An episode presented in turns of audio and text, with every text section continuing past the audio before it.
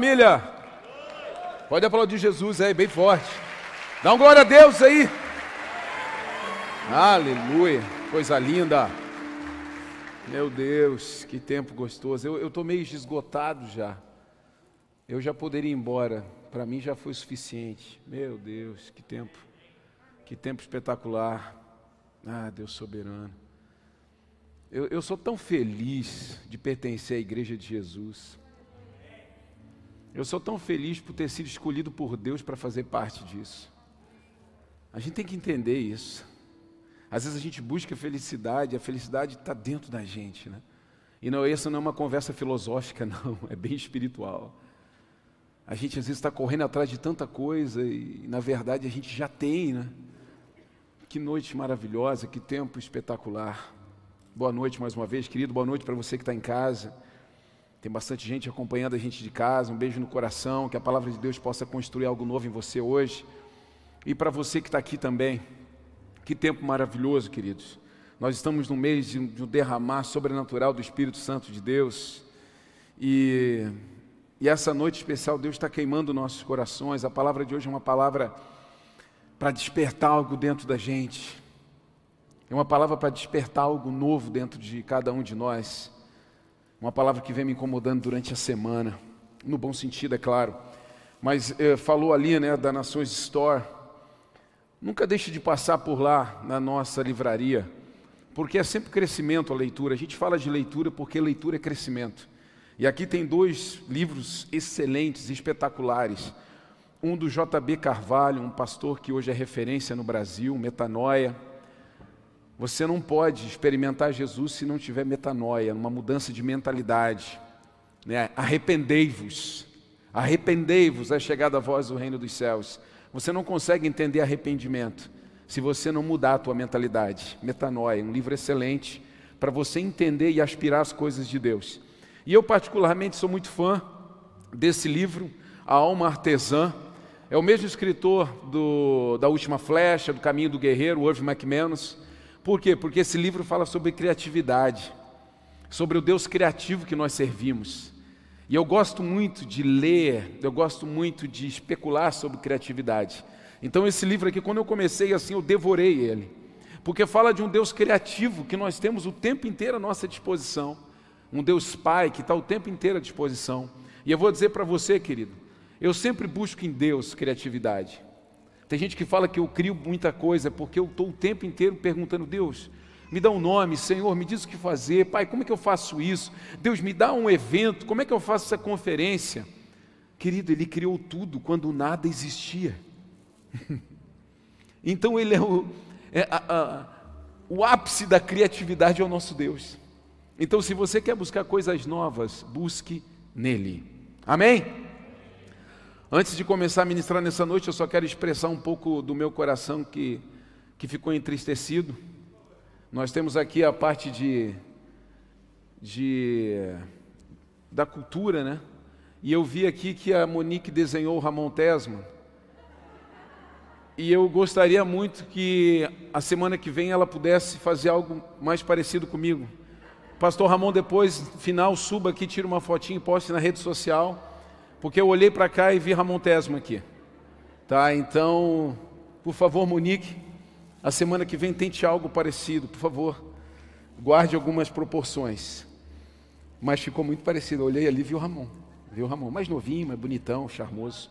Semana passada ele estava aqui, eu estava assistindo ele, meu Deus, espetacular. Espetacular. Né? Além de, de moderno. Irv McManus passa vergonha do lado de Ramon Tesma né, um tempo espetacular. E eu sou feliz da vida, querido, por ver o quanto Deus tem levantado homens e mulheres de Deus nessa igreja. Pastor Elton estava aqui, né? O brabo, né? Homens e mulheres de Deus que essa igreja é uma igreja para despertar o teu ministério. Essa igreja é uma igreja para despertar o talento e o dom que você tem aí, querido. E talentos e dons não se revelam só em cima de palco, não. Muito longe disso. É lá fora onde você trabalha, onde você estuda, no meio da tua família. É lá que de verdade você vai ser luz e você vai transformar realidades. Amém? Queridos, essa noite eu quero compartilhar com você uma palavra que Deus trouxe ao meu coração. Eu compartilhei com os discípulos né, mais chegados a leitura que eu tenho feito, é, que eu fiz essa semana inteira, que foi a respeito do profeta Amós. Né, e muita gente nem. To, todo mundo sabe que tem Amós na Bíblia? Todo mundo sabe que ele está ali? Profeta, Amós tal. Nossa, Rob, não sabia. Vou até botar o nome no meu filho de Amós. Querido, pense bem, né, aspas, na hora de botar o nome de um filho, de um profeta, né, de um homem de Deus do Antigo Testamento principalmente. Isso pode ser complicado, querido. Né? Pode ser complicado quando ele crescer, né? Hoje a gente chama aí alguns aí pelo nome que é complicadíssimo. E, e fique tranquilo, se botar, você botar um nome que não seja bíblico, mas tiver uma, uma, um significado bonito, dá no mesmo, tá? Não te preocupe. O tema de hoje é qual o seu acordo com Deus? Me diz aí, pensa aí, me, me diz. Você tem algum acordo com Deus?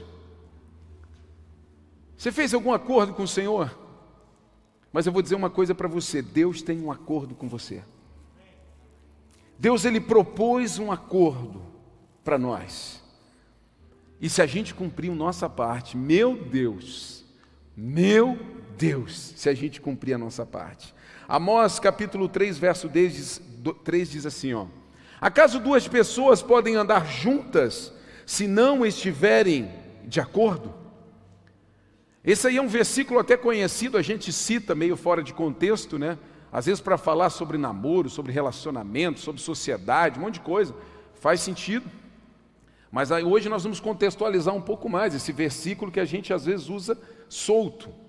Mas a pergunta, que, de novo, que eu faço para você, que o texto está gritando aqui: acaso duas pessoas podem andar juntas se não estiverem de acordo? Pensando rapidamente, o que, que, você, me, que, que você me responde? Sim ou não? Sim ou não? Não. Querido, se não existe acordo, é muito difícil andar junto. É muito difícil andar junto quando não existe acordo. Vai chegar uma hora que um vai para um lado, o outro vai para o outro vai chegar em alguma bifurcação da vida que você vai escolher de esquerda, o outro vai escolher direita. Alguma coisa vai acontecer que vai separar você. Quando se quebra um acordo, quando se rompe um acordo. Só que Deus tem um acordo conosco. Ele tem um acordo. E esse acordo começa quando Ele nos ama, quando Ele nos escolhe, quando Ele nos capacita, quando Ele nos envia e também quando Ele nos corrige. Deus tem um acordo cheio de cláusulas conosco. Ele fez um acordo, esse acordo está cheio de cláusulas, esse acordo está cheio de pontos, para a gente apreciar, degustar, observar e obedecer. É interessante demais, querido, que as pessoas têm buscado conhecimento, e é verdade, precisa se buscar conhecimento, mas mais do que buscar conhecimento, você precisa usar também do conhecimento que você busca. Porque só armazenar conhecimento não adianta, querido. Não adianta você ser um silo aí de conhecimento e você não derramar sobre a vida de ninguém. Você precisa viver o conhecimento que você adquire. Então é por isso que nós temos ah, algumas facetas, existem algumas coisas que Deus faz, faz conosco. Ele ama, Ele escolhe, Ele capacita, Ele envia, Ele corrige, vai embora. Agora, se a gente parar e pensar, Deus tem um acordo conosco, sabe por quê? Porque foi Ele quem nos escolheu. E quem escolhe tem direito de dar as cartas. Quem escolhe, querido, se ele te escolheu, é justo que ele dite as regras do jogo. Se foi Deus quem te escolheu, então é mais do que justo que ele diga como que vai ser. Se foi Deus que te escolheu, é mais do que justo que ele diga como que vai ser essa caminhada. Como que vai ser o teu futuro? Como que vão ser os teus dias? Como que você vai construir família? Como que vai ser paternidade na terra? Como que o homem tem que se comportar na terra? Como que a mulher tem que se comportar na terra? É mais do que justo se ele que emitiu um acordo e nós aceitamos, se é ele quem escolhe e nós aceitamos a escolha, que ele dite as regras. É mais do que justo. Agora vamos um pouquinho antes, Amós 3, vamos ler o verso 1 e 2. Olha que forte e ao mesmo tempo interessante. Povo de Israel, ouça essa mensagem que o Senhor pronunciou contra você, contra toda a família que ele trouxe do Egito. De todas as famílias da terra, só escolhi vocês. Por isso devo castigá-los por todos os seus pecados. Mais uma vez, preste atenção. Povo de Israel, ouça essa mensagem que o Senhor pronunciou contra você. Amós falando com o povo contra toda a família que ele trouxe do Egito. Deus fala então: de todas as famílias da terra, eu escolhi vocês. Tinham muitas, milhares de famílias na terra, mas eu escolhi vocês. Por isso devo castigá-los por todo o seu pecado. Querido, parece muito claro então aqui que Deus fez uma escolha. Deus nos escolheu para nos abençoar. Vamos contextualizar um pouco mais a respeito desse profeta. Sabe, querido, que o surge, e quando você começa a ler a respeito de Amós, é que Amós não era um profeta de carteirinha. E naquele tempo existia sim, existia escola de profetas. Assim como a gente tem algumas escolas de liderança e formação, né, seja igreja fora de igreja. Naquele tempo existia uma escola de profetas, e os profetas também eram levantados dentro de suas gerações. Então o avô era profeta, o pai era profeta, e o filho seria profeta. Só que Amós vem e desconfigura tudo isso, porque Deus faz do jeito que Ele quer e como Ele quer. Amós era um simples pastor de rebanho. É um simples pastor de rebanho. E ele é levantado por, ver, por Deus, ele é despertado por Deus num tempo onde o pecado estava, sabe, abundante no meio do seu povo. Esse era um tempo de reino dividido, Judá e Israel. Mas não tinha nada ali servindo a Deus, eles estavam servindo a todos os outros deuses, menos o Deus de Israel. E tinha profeta, Rob, que estava profetizando também em Judá e em Israel, tinha, mas já estava corrompido também. Ele já não estava mais falando o que Deus estava mandando falar, então Deus vai lá e pega. Um pastor de rebanho. Deus vai lá e escolhe alguém que está pronto para ouvir, para obedecer. Sabe, querido, às vezes você está aí correndo atrás de conhecimento, de diploma, você está correndo atrás de especializações, você está pensando em fazer teologia para que Deus possa te usar, querido. Deus vai te usar sim com teologia, mas Deus vai te usar muito mais quando você ouvi-lo e obedecê-lo. Porque está cheio de gente, cheio de conhecimento que não obedece a Deus. Sabe do que, que vale isso? Nada. Sabe o que, que se vale você levantar nas madrugadas e fazer tempos e tempos de oração, subir monte, descer monte, mas você ouvir a Deus e obedecer? Nada! Isso é religiosidade, os fariseus faziam isso. Nós precisamos sim dobrar os nossos joelhos, nós precisamos estudar, nós precisamos crescer, aprender de Bíblia, mas nós precisamos mais do que nunca ouvir e obedecer. E Deus vai lá e escolhe esse homem, um homem pequeno diante de todos os outros e fala o seguinte: Amós, vai lá e fala, seja minha boca no meio do meu povo. E vai lá e grita no meio deles o meu sentimento e expressa o meu coração. E Amós vai simplesmente, ouve a Deus, obedece e vai e começa a falar e pronunciar. Esse foi um tempo em que se vivia um tempo de muita injustiça social. Parece alguma coisa com a nossa realidade, sim ou não? Muito. Era um tempo onde os ricos ficavam cada vez mais ricos, os pobres cada vez mais pobres, as pessoas pensavam cada vez mais em si mesmas, construíam, sabe, os seus impérios, e ninguém mais ouvia Deus, ninguém mais adorava a Deus. Cada um vivia por si para si, muito parecido com a nossa realidade. Então Amós vem e começa a ser boca de Deus no meio daquele povo. Por quê? Porque Deus estava dizendo o seguinte: Ei, eu tinha um acordo com vocês. Mas espera aí, qual é o acordo que vocês têm comigo agora? Vocês esqueceram tudo? Porque é o seguinte, querido, quando você quebra uma cláusula, você quebrou tudo. Quando você descumpriu um acordo, você criou um novo acordo. Mas de repente você criou ele e está andando nele sozinho. E aí Deus vem e fala assim: de todas as famílias da terra eu escolhi você. Eu escolhi você. Então é mais do que justo que você também seja castigado. Porque não tem como eu andar junto se nós não estivermos em acordo. Andarão dois juntos se não estiverem de acordo? É Deus falando assim para o povo de Israel: como é que eu vou andar com vocês se vocês não estão mais andando comigo? Como é que eu vou andar com vocês se vocês romperam o acordo que eu tinha com vocês? Eu tirei vocês da escravidão do Egito, eu tirei vocês de um tempo de dificuldade, de dor, de tristeza, de abatimento, de aprisionamento. Amém. Ah, Rob, que lindo esse texto, né? Que maravilhoso. Mas isso é Antigo Testamento, Rob. Antigo Testamento. Colossenses capítulo 1, verso 13. Ele nos resgatou do poder das trevas e nos trouxe para o reino de seu Filho amado. Novo Testamento. Sabe o que, que isso está dizendo? A mesma coisa que Deus disse para o povo dele: Eu resgatei vocês do Egito e levei vocês para uma terra que manda leite e mel. Só que agora Paulo está falando à igreja de Colosso exatamente aquilo que Cristo Jesus veio fazer conosco. Ele nos resgatou do poder das trevas e nos transportou e nos trouxe para o reino do seu Filho amado. A mesmíssima coisa. Ele nos escolheu. Ele escolheu você. De repente você está aqui nessa noite você falou assim: Ah, hoje eu escolhi vir para o culto. Não foi. Foi Deus que escolheu que você viesse aqui nessa noite. De repente você pensou: Nossa, que coincidência, algumas canções. Né? De repente você está afastado na fé. Essa música aqui do Tales a gente não cantava há 42 anos aqui na igreja. Aí você vem aqui, você ouve essa música, você pensa, nossa, coincidência, falou um pouquinho comigo, falou demais com você, irmão. Se você veio hoje aqui assim, ai, não sei se eu quero voltar, não sei se Deus me ama, não sei se Jesus me quer de volta, meu Deus, de braços abertos quero te.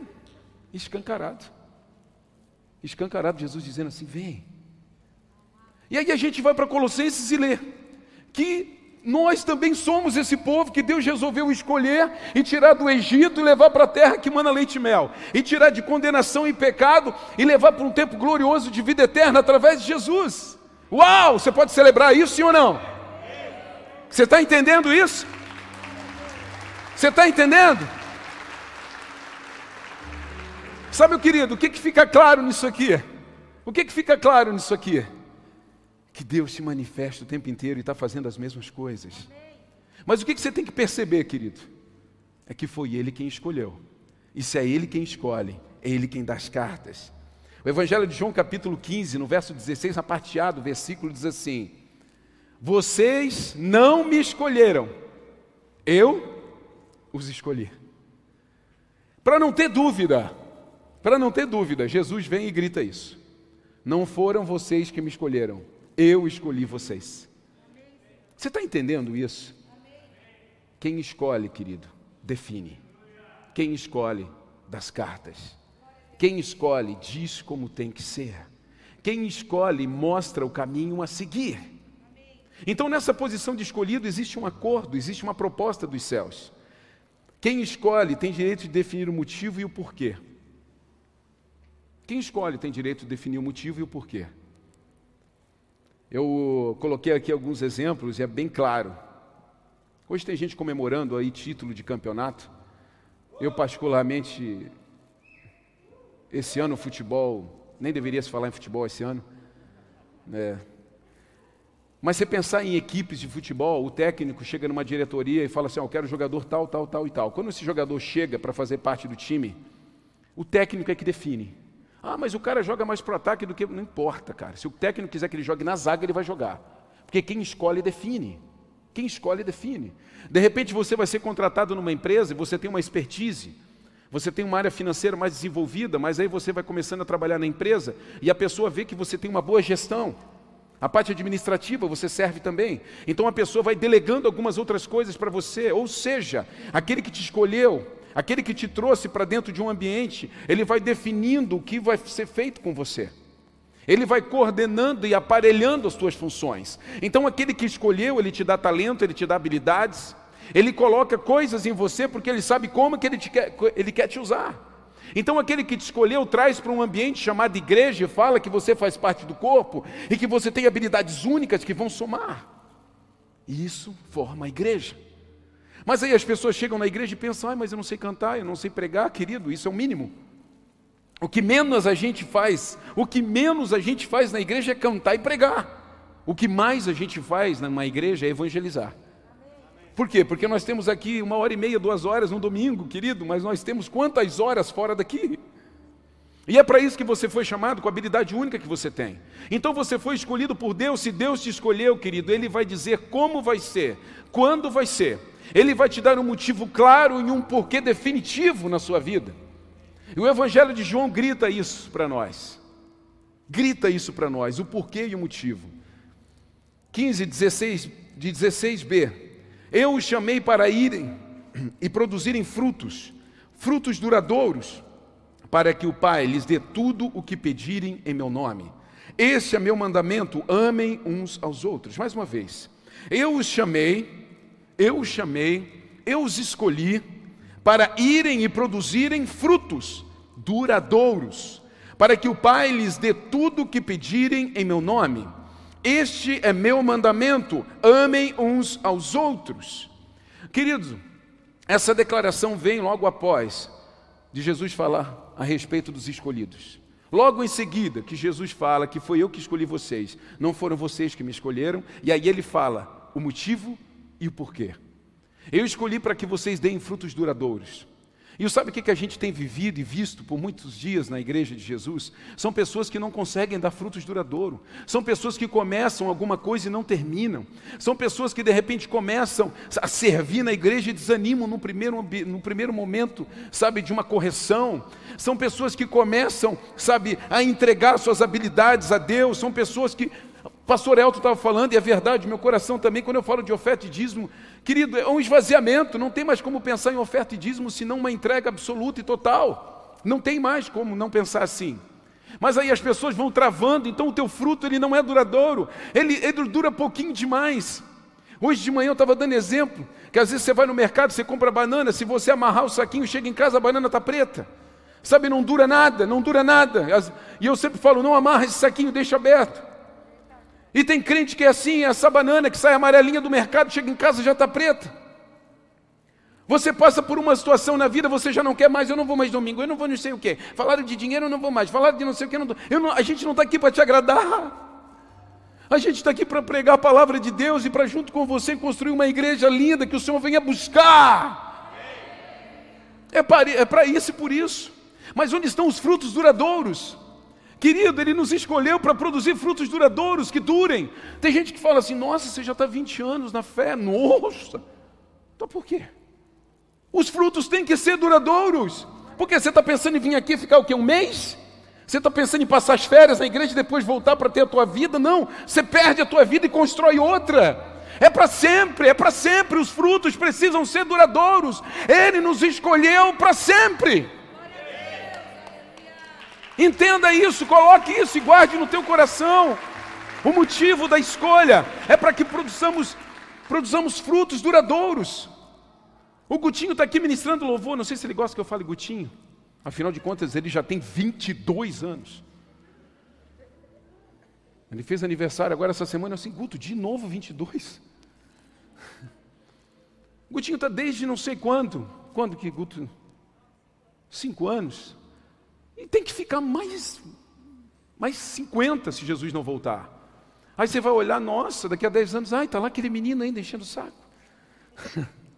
Mandando eu me abaixar.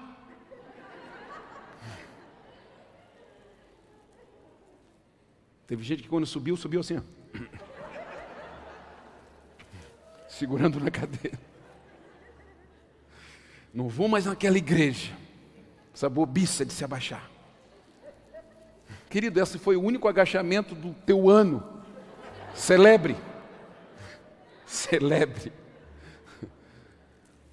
Os frutos têm que durar, meu irmão. Ah, eu começo as coisas e paro, eu começo não sei o quê. Eu tenho um exemplo da minha vida, eu começo a lavar o carro quando chega no meio, ai, por que, que eu fiz isso?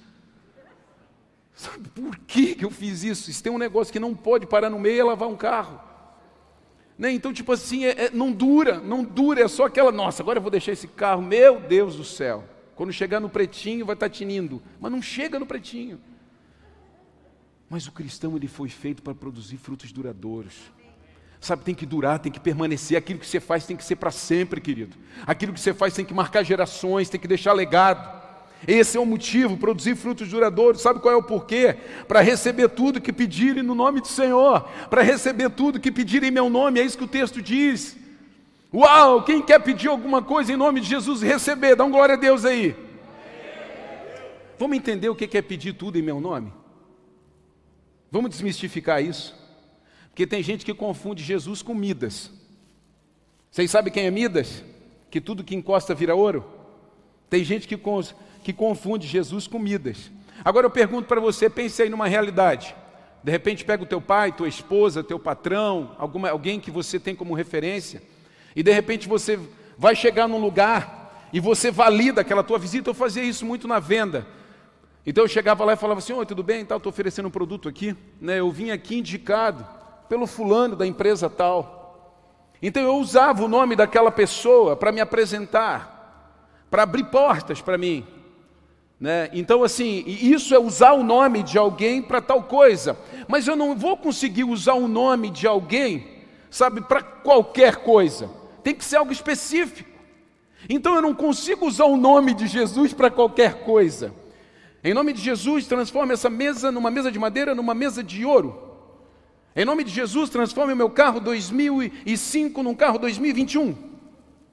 Não, não, isso é Midas não é Jesus. Então, quando fala assim, ó, tudo que pedirem em meu nome, vocês vão receber, querido, o que, que você pediria em nome de Jesus? O que você chegaria perto de alguém e falaria, assim, e falaria assim, sabe, querido, eu vim aqui falar em nome de Jesus e eu gostaria de pedir algo. O que, que você pediria? O que você falaria? O que, o que impulsionaria o teu coração para pedir algo usando o nome de Jesus? Você entraria numa casa e você falaria: Eu oro em nome de Jesus para que haja libertação nessa casa. Eu oro em nome de Jesus para que haja cura nessa casa. Eu oro em nome de Jesus para que haja salvação nessa casa. Sim ou não? Uau! Por quê? Porque você viu Jesus fazendo isso. Mas você não viu Jesus fazendo um monte de coisa que hoje tem crente que faz. Então, essa coisa de pedir tudo em meu nome você vai receber. Mas espera aí, o que, que você está pedindo em nome de Jesus aí que ele nunca falou que iria te dar? O que, que você está pedindo em nome de Jesus aí que ele não está validando lá dos céus? Não dá, não dá. Você tem que entender que algumas pessoas referenciam algumas coisas e outras não. O meu pai nunca foi empresário, eu não poderia chegar de repente e usar o nome dele para fazer uma venda. Mas o meu sogro era empresário conhecido na região. Então, às vezes, eu usava. Perdão, sogro o nome do meu sogro, mas o sobrenome até. Que Criciúma é sobrenome, meu irmão. Se não tem sobrenome, tem que orar muito. Então, às vezes eu usava, ah, o cara não queria comprar, eu assim, pois é, rapaz, não, ah, nem te falei, né? Eu sou genro do, do Edinho, da Tesma ali, da, ah, do Edinho. Não, o Edinho é querido, tal, não sei o quê. Então você usa o nome. Mas eu não ia usar o nome do meu sogro para ir lá numa boca de droga, seguinte malandro. Estou aqui, vê se tu dá um aí e tal. Eu sou genro do Edinho. Rapaz?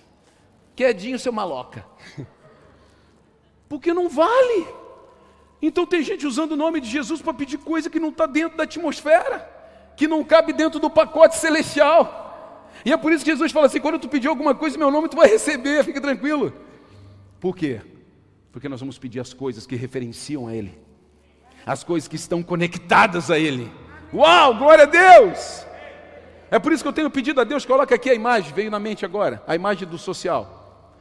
Tem uma imagem aí, vamos quebrar o pessoal do Data Show. Veio agora, o Espírito Santo me lembrou. Olha aí. O nosso projeto de container do social. Tem mais foto aí? Ou é isso aí? É isso aí? Então, assim, isso aqui eu posso pedir a Deus. Olha aí, como é que vai ficar ali na rua? Esse aí é o projeto ali de fora, irmão. Sabe quem que vai construir esse projeto? Não, nós não. Vocês sabem que eu não gosto desse negócio de nós. Quem é que vai construir esse projeto? Eu. Um, dois, três e? Estamos em acordo? Você tem um acordo comigo?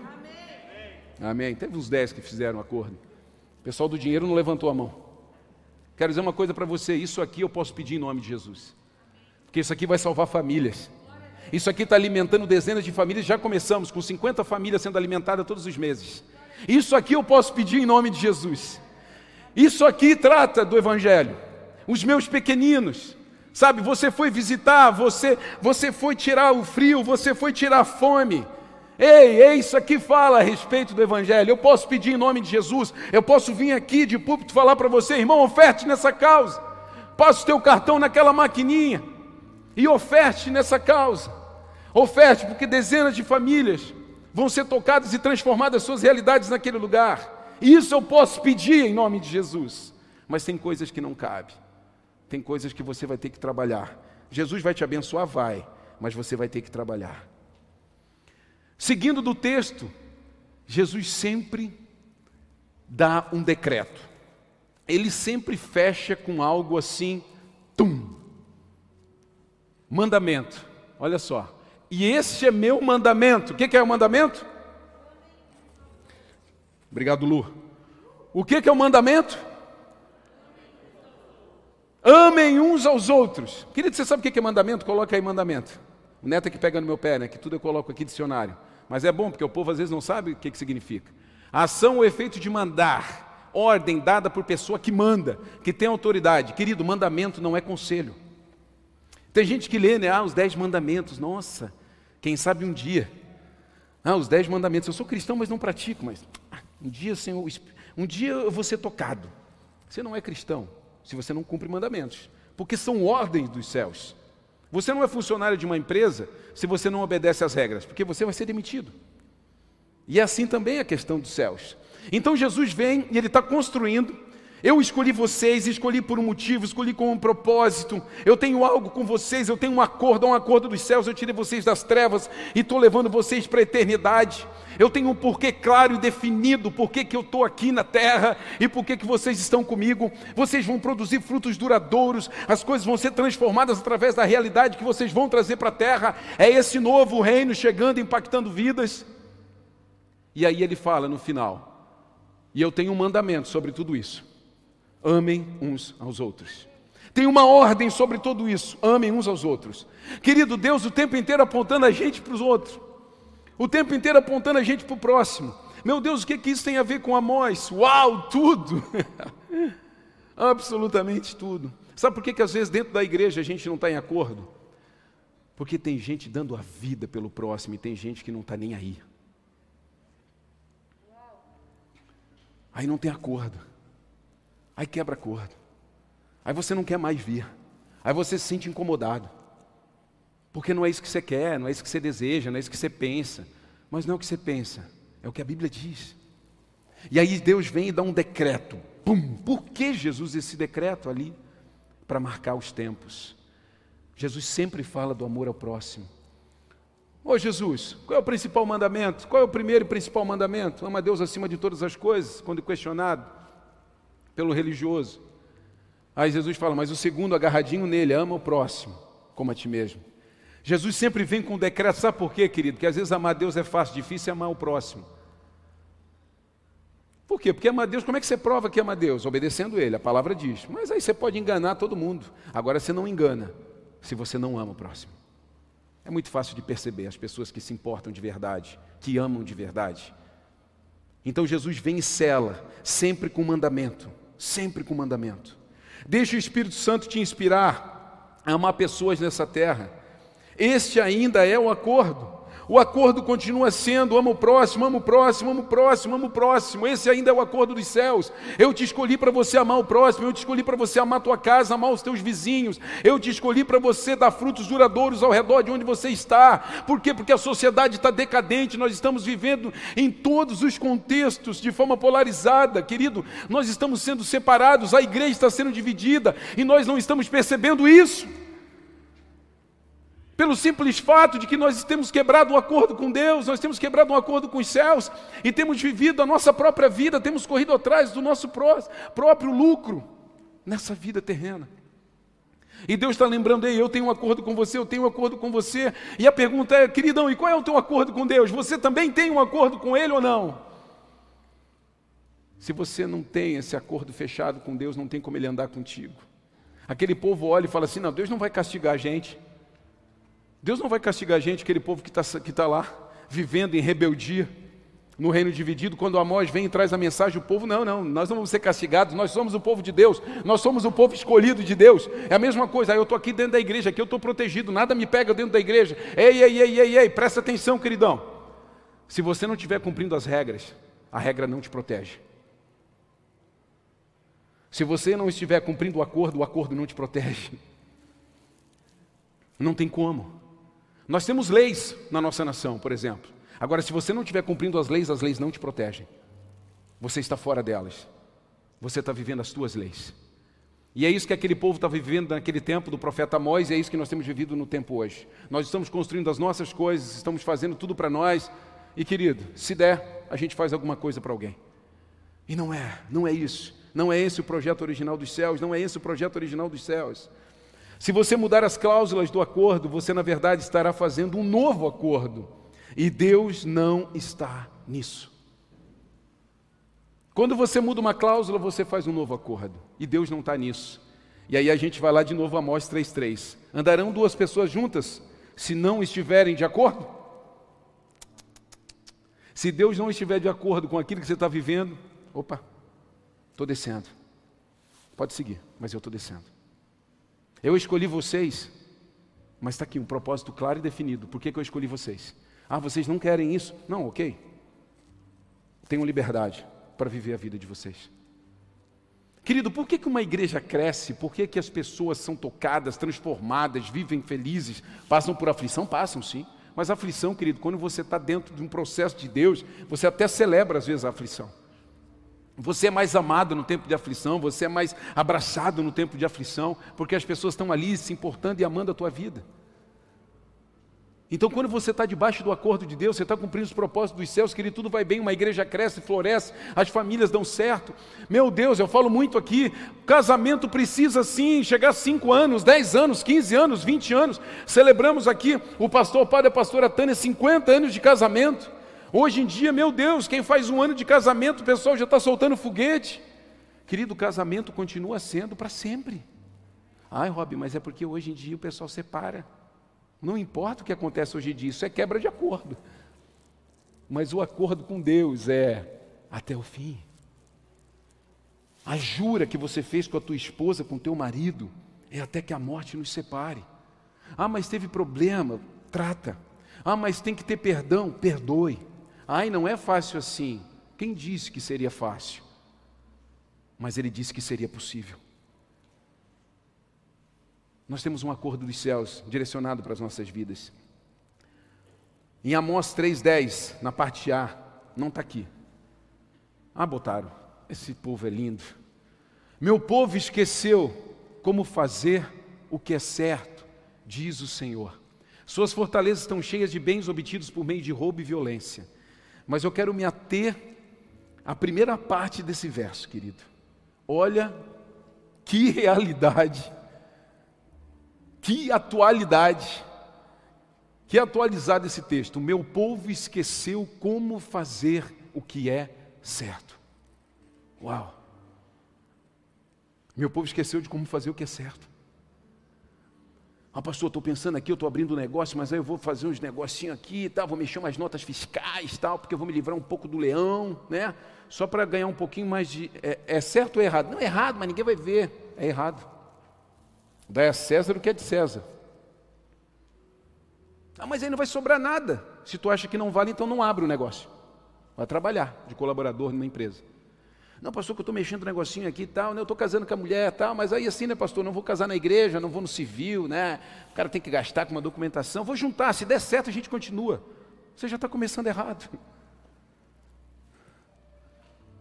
Meu povo esqueceu de fazer o que é certo. Esqueceu de fazer o que é certo. Esqueceu como fazer o que é certo. Falar a verdade, ter palavra, perdoar, amar, cuidar, preservar, se importar. Meu povo esqueceu de fazer aquilo que é certo. E começou só a olhar para si mesmo, começou só a levantar os seus altares. Meu Deus, como é real isso para os nossos dias. As pessoas estão se degladiando nessa coisa chamada internet. Querido, a internet pode ser uma bênção, para mim é bênção. Eu uso como fonte de pesquisa, para mim é bênção. É um acelerador para algumas coisas na minha vida. Não entra em nada de porcaria, mas as pessoas estão se matando. As pessoas esqueceram de fazer o que é certo, o que é bom. Proteger, cuidar, amar, honrar pai e mãe. Cuidar de filhos. As pessoas esqueceram do que é paternidade.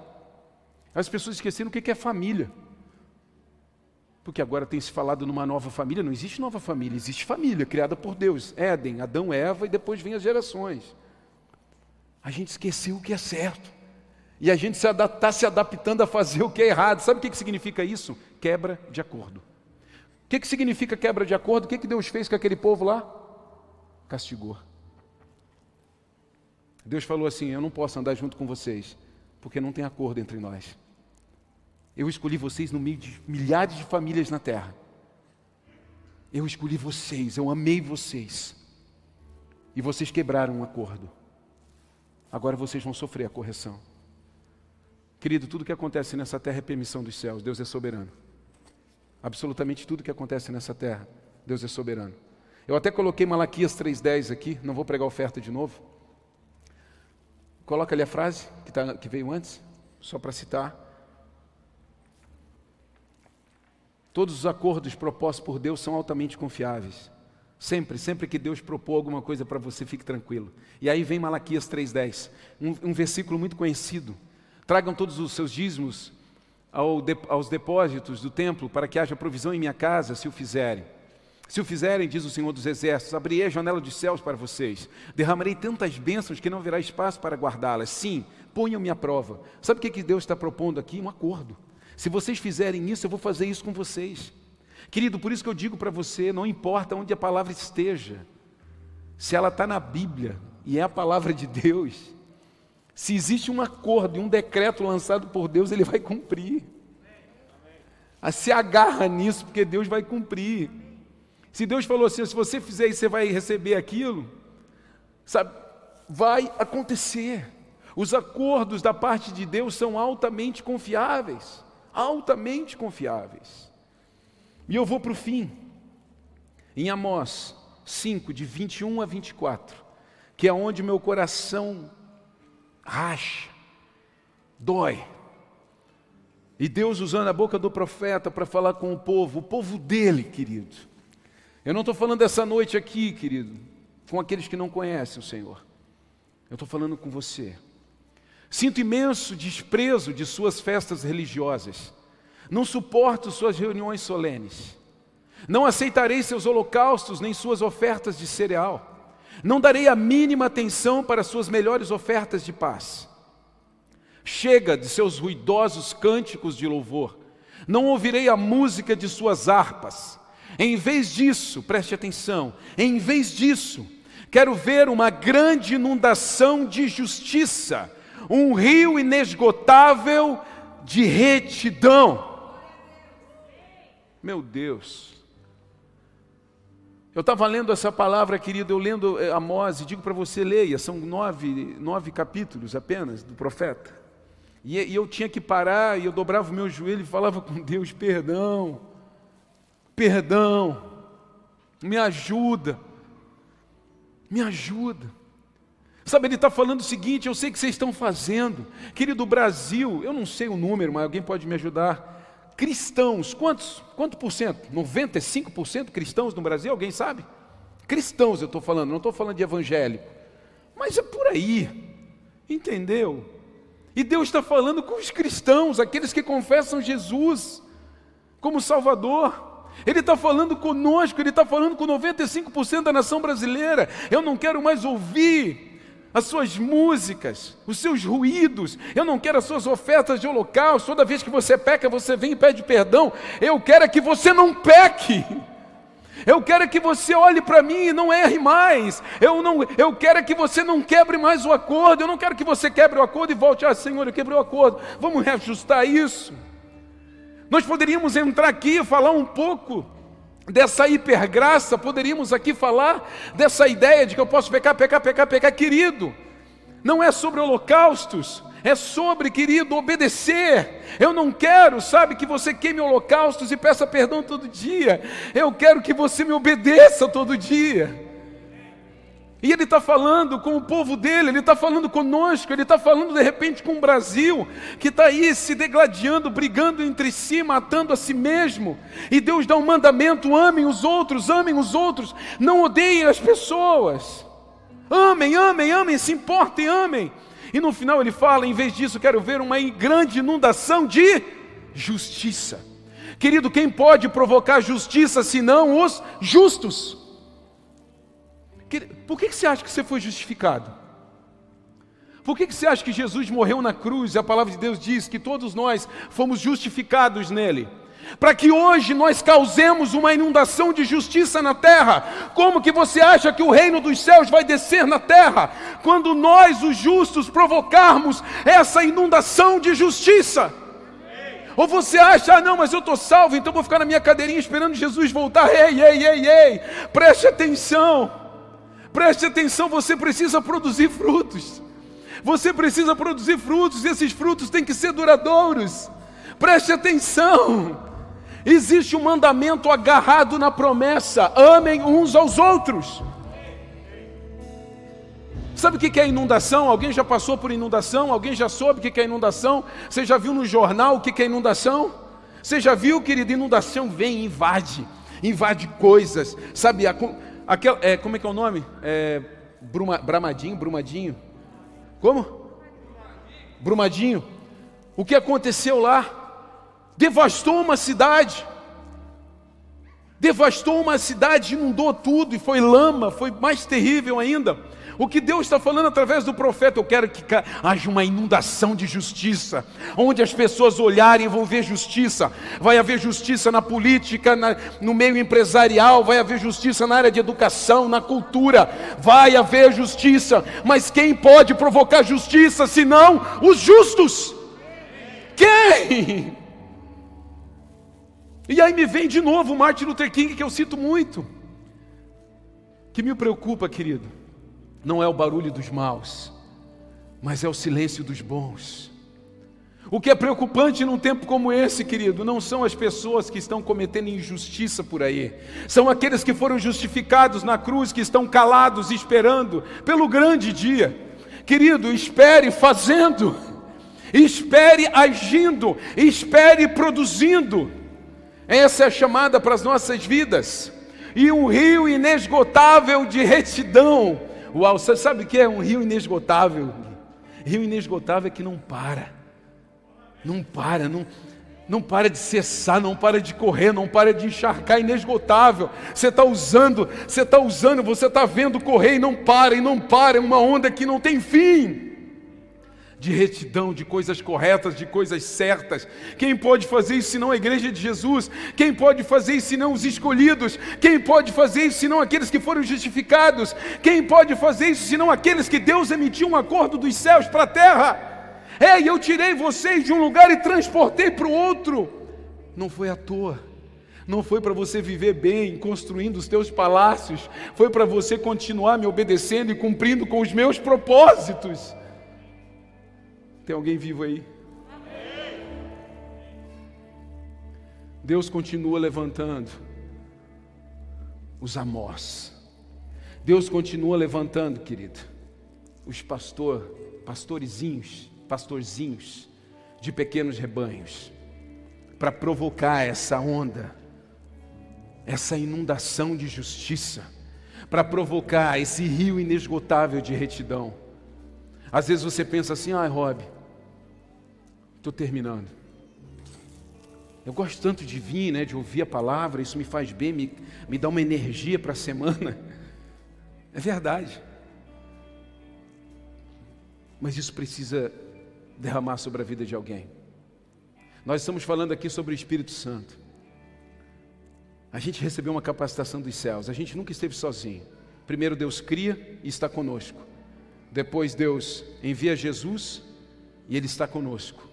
Depois Deus, Jesus sobe e ele envia o Espírito Santo e ele está conosco. A gente nunca esteve sozinho e nunca vai ficar. Só que você precisa fazer. O segredo é amar uns aos outros. E aí eu encerro citando o Evangelho de Mateus. Em Mateus capítulo 9.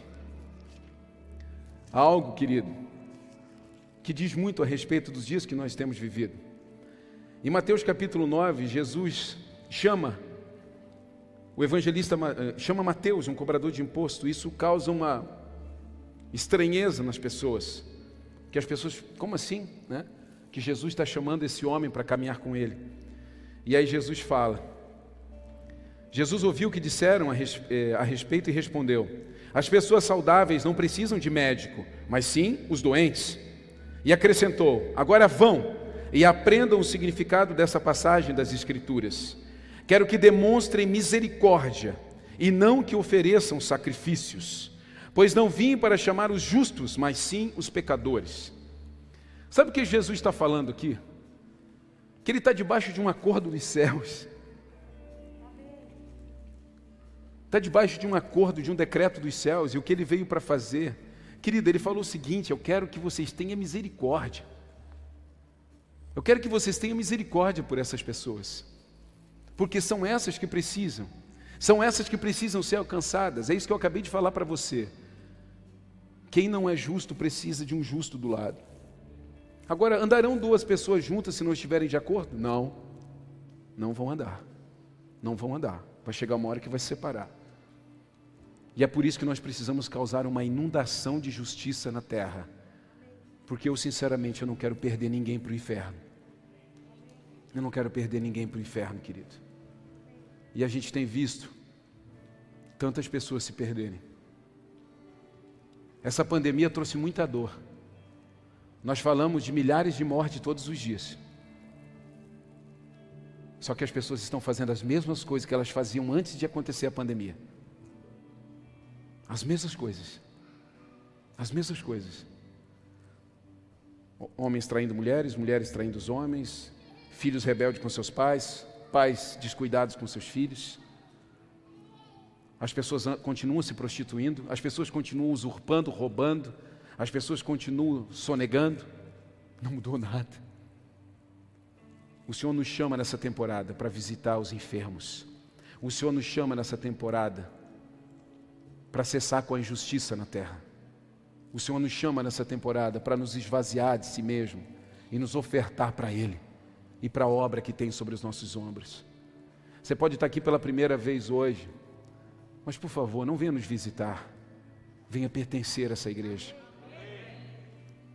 Eu não preciso que você venha ser membro dessa igreja mas eu sonho que você seja membro do corpo de Cristo. Que você seja justificado na cruz. E que você ajude a inundar o mundo de justiça. E que você ajude a provocar esse rio inesgotável de retidão. Fique de pé, quero orar com você. Essa canção fala que nós não somos capazes sem Ele. Nós vamos cantar essa canção. Cante o refrão, Guto.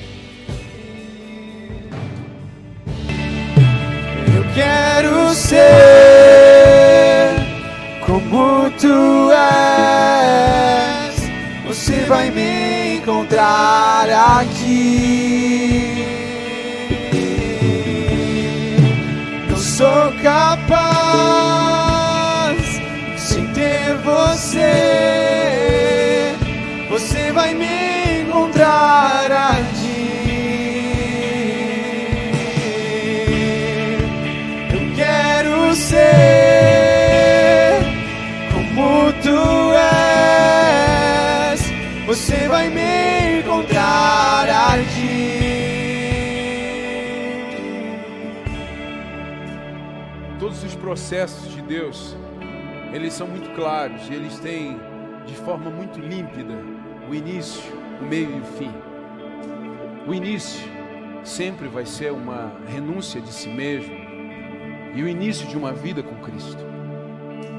E o que a Bíblia nos descreve é que nós precisamos trazer Jesus para ser a nossa essência. Eu preciso morrer para mim mesmo e deixar Jesus nascer em mim. A palavra de Deus diz que quando o Senhor vier buscar a sua noiva, a sua igreja, vai ter um livro, o livro da vida. E os nomes estão ali escritos nesse livro. Daqueles que decidiram por Jesus, daqueles que abriram mão de suas vidas, suas rotinas para viver para Ele, por Ele. Querido, não estou pedindo para você ser pastor nessa casa. Se você desejar, você vai ser. Mas eu estou falando para você ser justo na tua empresa, na tua faculdade, para você ser um político justo, um empresário justo, um educador justo, reto. É isso que eu estou falando. Mas tudo começa com um sim para Jesus. Tudo começa com um sim para Jesus. Tem alguém aqui nessa noite que nunca confessou Jesus como Salvador? Pastor, nunca ninguém orou por mim para que meu nome fosse escrito no livro da vida. Mas nessa noite, eu quero que meu nome seja escrito no livro da vida. Eu quero começar uma nova temporada. Eu quero começar um acordo com os céus. E eu quero ser protegido por esse acordo, porque eu não aguento mais viver uma vida solta e com tantas tristezas e desilusões. Tem alguém aqui nessa noite que quer entregar sua vida para Jesus? Levante sua mão onde você está. Eu quero orar por você. Tem alguém aqui? Me deixe ver. Aleluia. Tem mais alguém? Se você nunca entregou a sua vida, nunca ninguém orou por você. Quem levantou a mão, vem aqui à frente, eu quero orar por você. Não fique com vergonha. Vem aqui, eu não vou te expor. Eu só quero orar por você. Eu vejo que tem uma mão levantada lá atrás. Se tem mais alguém, vem aqui à frente. Eu quero orar para que você tenha o seu nome escrito no livro da vida. Se tem alguém aqui que quer começar uma nova temporada em Deus, eu quero orar por você nessa noite. Vem aqui que eu quero orar por você. Eu não quero que você ande só. Eu não quero que você ande só. Tem uma igreja aqui para estar junto com você.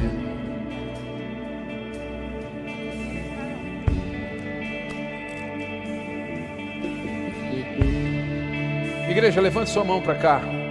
Pai, em nome de Jesus, eu te peço nessa noite, escreva o nome de Carol e Felipe no livro da vida. Enche eles com o teu amor e derrama da tua graça sobre suas vidas e sobre os seus corações, hoje e sempre. Dê um forte aplauso a Jesus, igreja.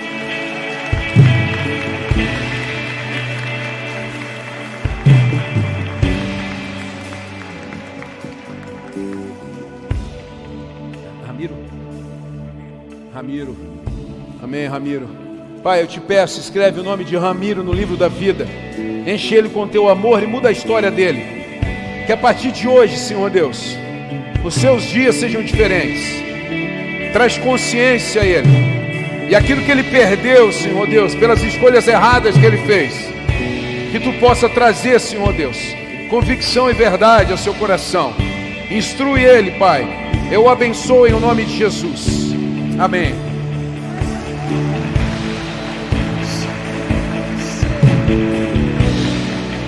O Senhor está aqui. Cante isso, cante isso. Vem, Santo Espírito, move os ossos secos. O Senhor está aqui. O Senhor está aqui. Por um minuto abandonado. O Senhor está aqui. O Senhor está aqui. Vem, Santo Espírito, move os ossos secos. O Senhor está aqui. O Senhor está aqui.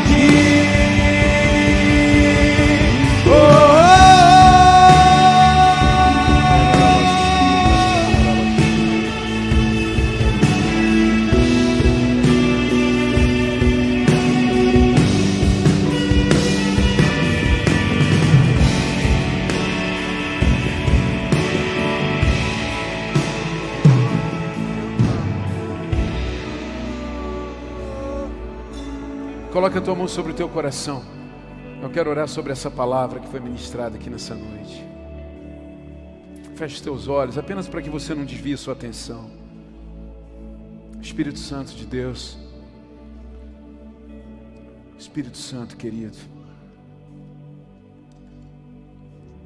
A tua palavra, Deus, diz que é o teu Espírito Santo quem nos convence do pecado, da justiça e do juízo. Eu peço a Deus que nesse instante, o Teu Espírito Santo esteja convencendo pessoas aqui nesse lugar dos seus caminhos, das suas decisões. O que tem feito, Senhor Deus, que não tem agradado o teu coração? O que devem fazer para gerar esse rio inesgotável de retidão? O que devem fazer? Para causar essa inundação de justiça. Que comprometimento é esse? Que entrega, que renúncia é essa? Gera no coração dessas pessoas, Pai, o decreto do mandamento de amarmos uns aos outros. Arde, queima nos nossos corações, para que voltemos ao acordo original, o acordo que nos libertou, Senhor Deus, das trevas e da condenação à morte, e nos transportou para o reino do Teu Filho amado. Nos faça voltar à essência desse acordo e viver, Deus, deste acordo porque quando desistimos, quando falhamos, Pai, não tem como tu andares conosco, porque duas pessoas não andam juntas se não houver acordo. Não nos deixe mais, Senhor, abandonar a tua presença por causa de decisões equivocadas, decisões voltadas para nós mesmos, Pai. Ajuda-nos, socorre-nos, Pai marca corações aqui nessa noite, arde, queima em corações aqui nessa noite. Nós dependemos única e exclusivamente de Ti, Senhor, única e exclusivamente de Ti. Nós te adoramos nessa noite, nós te louvamos. Adore o Senhor, adore o Senhor. Senhor está aqui. Senhor está aqui. Vem, Santo Espírito, move os nossos secos. O Senhor está aqui. O Senhor está aqui. Nem por um minuto fui abandonado. O Senhor está aqui. Senhor está aqui. Vem, Santo Espírito, move os ossos secos. O Senhor está aqui. O Senhor está aqui. Nem por um minuto fui abandonado. O Senhor está aqui. Aleluia. O Senhor Aleluia. está aqui. Dê um forte aplauso a Jesus nesse lugar. Dê um forte aplauso, enche esse lugar de adoração. Dá um glória a Deus aí. Aleluia. aqui. Aleluia. O Senhor está aqui. Aleluia. Te adoramos, Senhor, te adoramos. Querido, quando você começar a fazer aquilo que é certo, as pessoas vão te parar e perguntar por que, que você está fazendo isso. Porque hoje, fazer errado todo mundo faz. Jesus estava chegando nos doentes, Jesus estava chegando nas pessoas que ninguém chegava. Jesus estava chegando nos políticos da época e amando. E os fariseus estavam dizendo assim: o que, que estás fazendo com esses caras? Ele estava sendo justo. Quando você começar a fazer o que é certo, as pessoas vão olhar para você e vão falar assim: o que, é que você está fazendo? Você vai dizer assim: eu estou gerando justiça, eu estou fazendo o que é certo, eu estou gerando um rio inesgotável de retidão na terra.